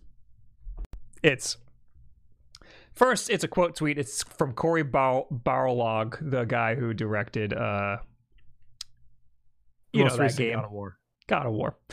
He said, if someone isn't working on a great single player Mandalorian game where you play a bounty hunter flying your ship from system to system, picking up bounties, upgrading your Beskar armor, and getting into adventures, then I really don't know what the hell we're doing here with a little heart. And then it's a quote tweet from Celia Hodent who says, We tried. And it's a picture of Star Wars 1313, which was a canceled Star Wars game from the transition of LucasArts to Disney. Yes, Uh, where you played Boba Fett. there was a trailer, like a cinematic trailer, that had nothing to do with Boba Fett. But Well, then that it got, bef- it got revealed. they. Yeah, It got revealed that it was going to be Boba Fett when they canceled the game. yeah. I have an art book somewhere that shows concept art for Star Wars 1313. Yeah. When, when they amazing. announced the game, it was just you were just a bounty hunter, and then later it was revealed that the decision was made to make that bounty hunter Boba Fett. Yes. I, there's a video on the Wolf Den channel that has the concept art from that book somewhere. Yes. Um, uh, there were a lot of canceled Star Wars games, and this one seemed the most promising. It was a narrative, uh, rated It M was- Star Wars. game. Yes. Yeah. That would have been the first rated M Star Wars game. It was gonna be uh in in the vein of like Uncharted and on those types of games, much more cinematic, uh open, uh a lot of hand to hand combat, platforming, cover shooting. Um it was gonna it was gonna be more about like the the seedy side of Star Wars, not so much the high fantasy of it. Um and Disney's just like, nah, let EA make Star Wars games. it's really unfortunate. yeah, This this one seemed like it was going to be really cool. yeah. Anyway, uh, now it's time we talk to you people. Yes.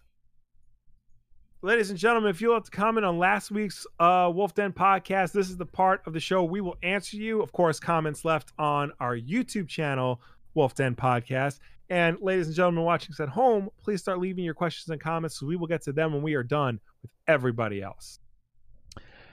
Like Shilvio D. Linton, who says, Sweet intro sound. Now I can play Digimon Cyber Sleuth Complete Edition with y'all in the background. What does that mean? What does that Is mean? Digimon coming back? Digimon's has seen a bit of a resurgence. Yeah. Hmm. I don't know if the sweet intro sound has anything to do with the rest, but uh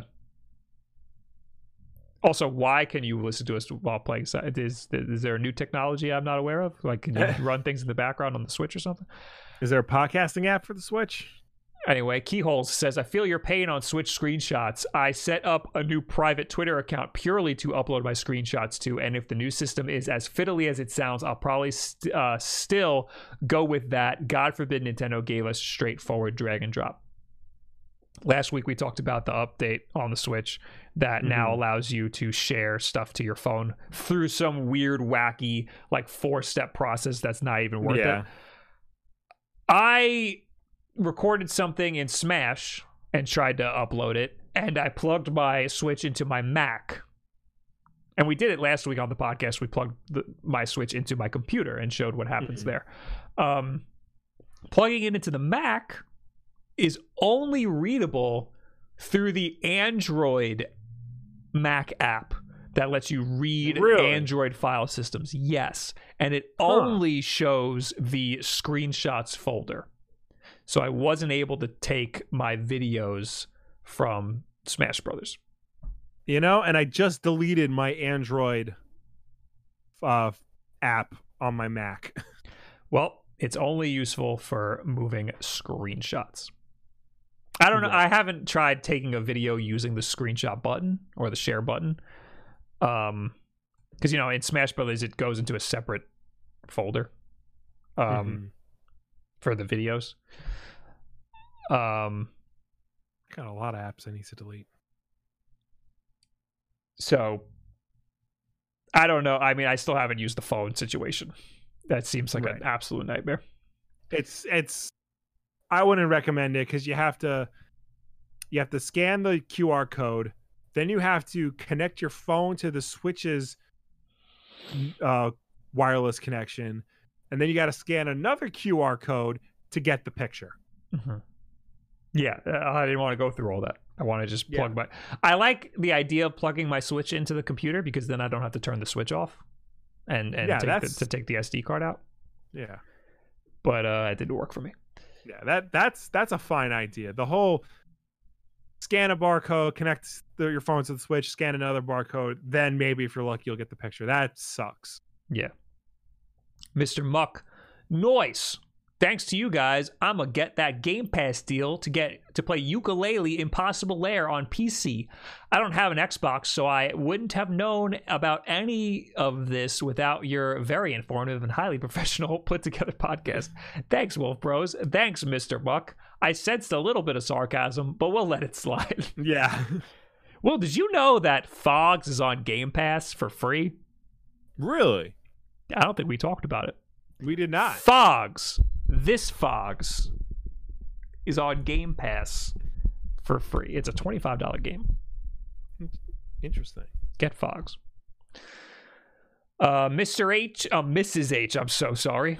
Oh god. Mrs. H. What? I've missed six episodes? How did I miss this? So glad to see you back. I don't know. Figure it out. I've I've been screaming from the hilltops that friggin' the podcast is here. There's so many ways to get it. I say it in every video. I've been putting it on the community tab, so even if you don't watch me anymore, you should still see that. I don't know what to tell you. Follow Wolf the Wolf Den on Twitter for all the updates when things get uploaded. Yeah. Um, Brian Sexton. Captures are tedious on my Xbox One X.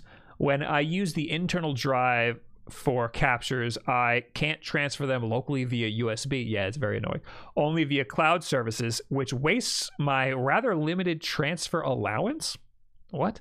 When I use an external hard drive, I can bypass the cloud services, but I can't upload directly to social media. I would like to be able to do both without having to anticipate which I'll be doing and which capture device uh, drives back and forth. The PS4 Pro seems more flexible about captures. I'm not sure whether things vary with other recent Xbox and PlayStation models, though. So, I know with my Xbox One X and my Xbox Series X, if I take a screenshot or if I take a video, I'll get a notification on my phone and I could just immediately download that uh, screenshot or video. And that's the easiest I've ever seen. But I don't know about this transfer allowance. It sounds like maybe you're using OneDrive, which was Yeah, previously the even s- easiest thing to do before I had the Xbox app.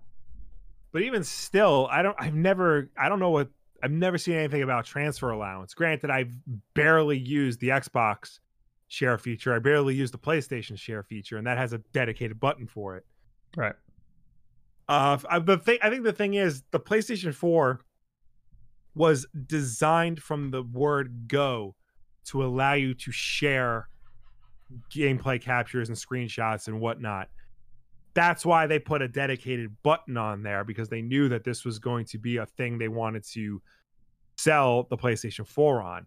The PlayStation 4 has a special processor in it solely to capture gameplay footage. Mhm. That's all that processor does. The Xbox One, by comparison, had to basically rewrite itself to do the same thing. It was not designed to do that. Microsoft had to find a way to add that feature in basically Mhm. once they found out that's what Sony was doing. Yeah, so if you have an original Xbox One, that might be a problem. But uh Marthew in the chat says he must have an internet data cap, which I could understand. If you have an internet That- data yeah. cap, then it would be a problem to have it do that. And, and Nintendo's answer is to do it via a local Wi-Fi connection. However, that's just inconvenient if you don't have a data cap. Yeah.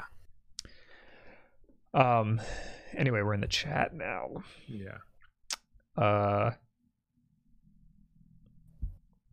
Crystalito said, My alerts don't work. I've been depending on the Discord push notifications to catch the streams. That sucks because those notifications are late sometimes. Um, Yeah.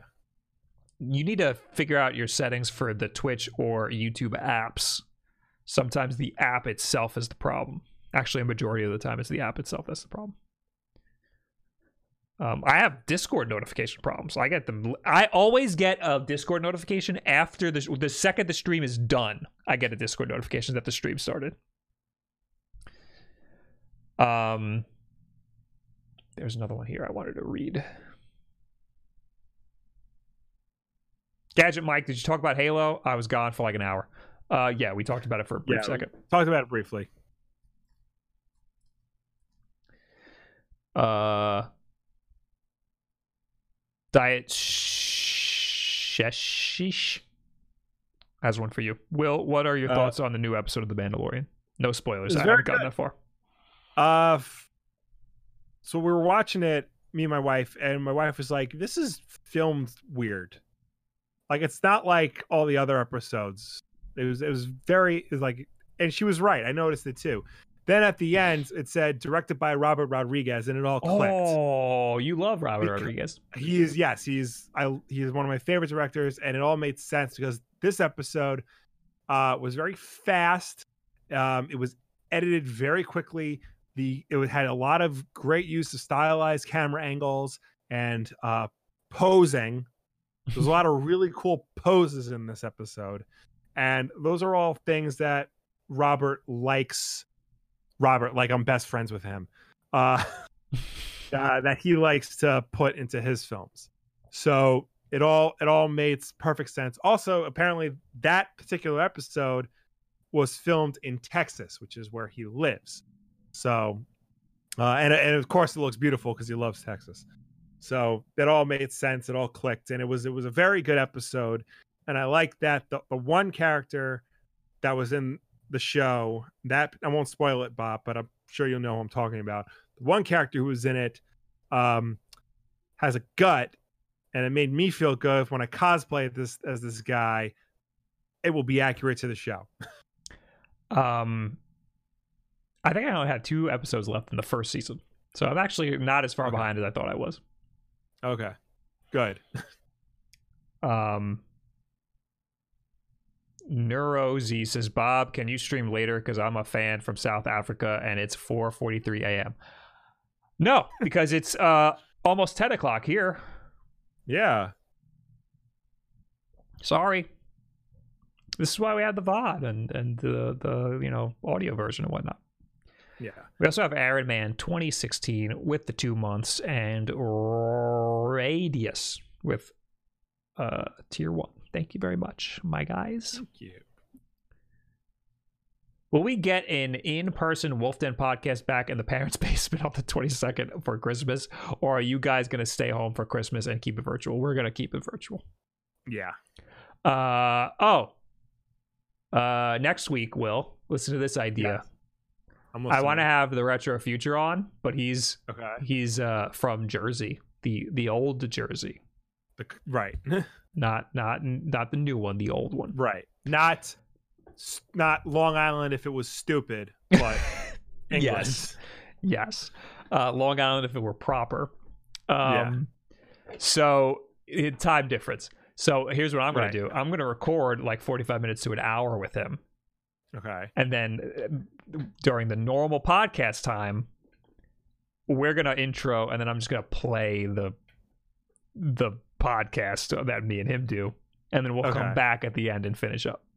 Okay. So, So there'll be a I will sl- be able- there'll be a sh- there'll potentially be a short pre-recorded uh you know segment with the retro right. future so I will I will be able to have a smoke break on next week's Wolf Den Live. Yes. Great. yes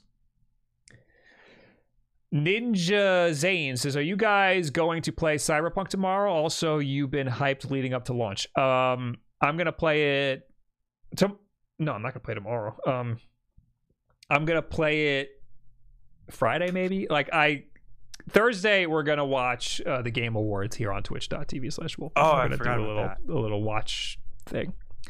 So i won't be able to play it then. Uh but maybe friday i'll play it. Uh, I'm gonna play it whenever I finish The Last of Us Two, and then I will I will hop immediately into Cyberpunk because I am I am excited for it. And I'm not really an RPG guy, but I do like cyberpunk style things. Yeah, I'm gonna warn you guys. If you're interested in cyberpunk content, this is not the place. I'm Yeah. not. This is. I am not into these types of games. I'm. I'm very interested in this in that style. I'm not interested in the genre of game that it is. So Yeah. I'm the wrong Uh, guy. yeah. Unless maybe you are also not into that game genre.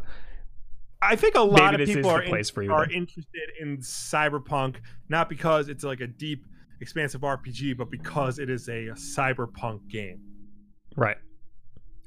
Uh, Jess the Vagabond says, Bob, have you done your Christmas gift guide already? Uh, I am gonna write it right after this. I picked I picked all of the things that I'm gonna have in it. I just have to write the episode like There right now. Uh, great journey, Will. Are you going to play Doom Eternal? And if yes, would you stream it? Um, I, I would if I bought Doom Eternal. I haven't yet. Uh, it's on my Christmas list. Hint, hint, people. Um, will I stream it? No. I like to play games alone by myself and be immersed and not have to keep doing this. Wow! Did you see that?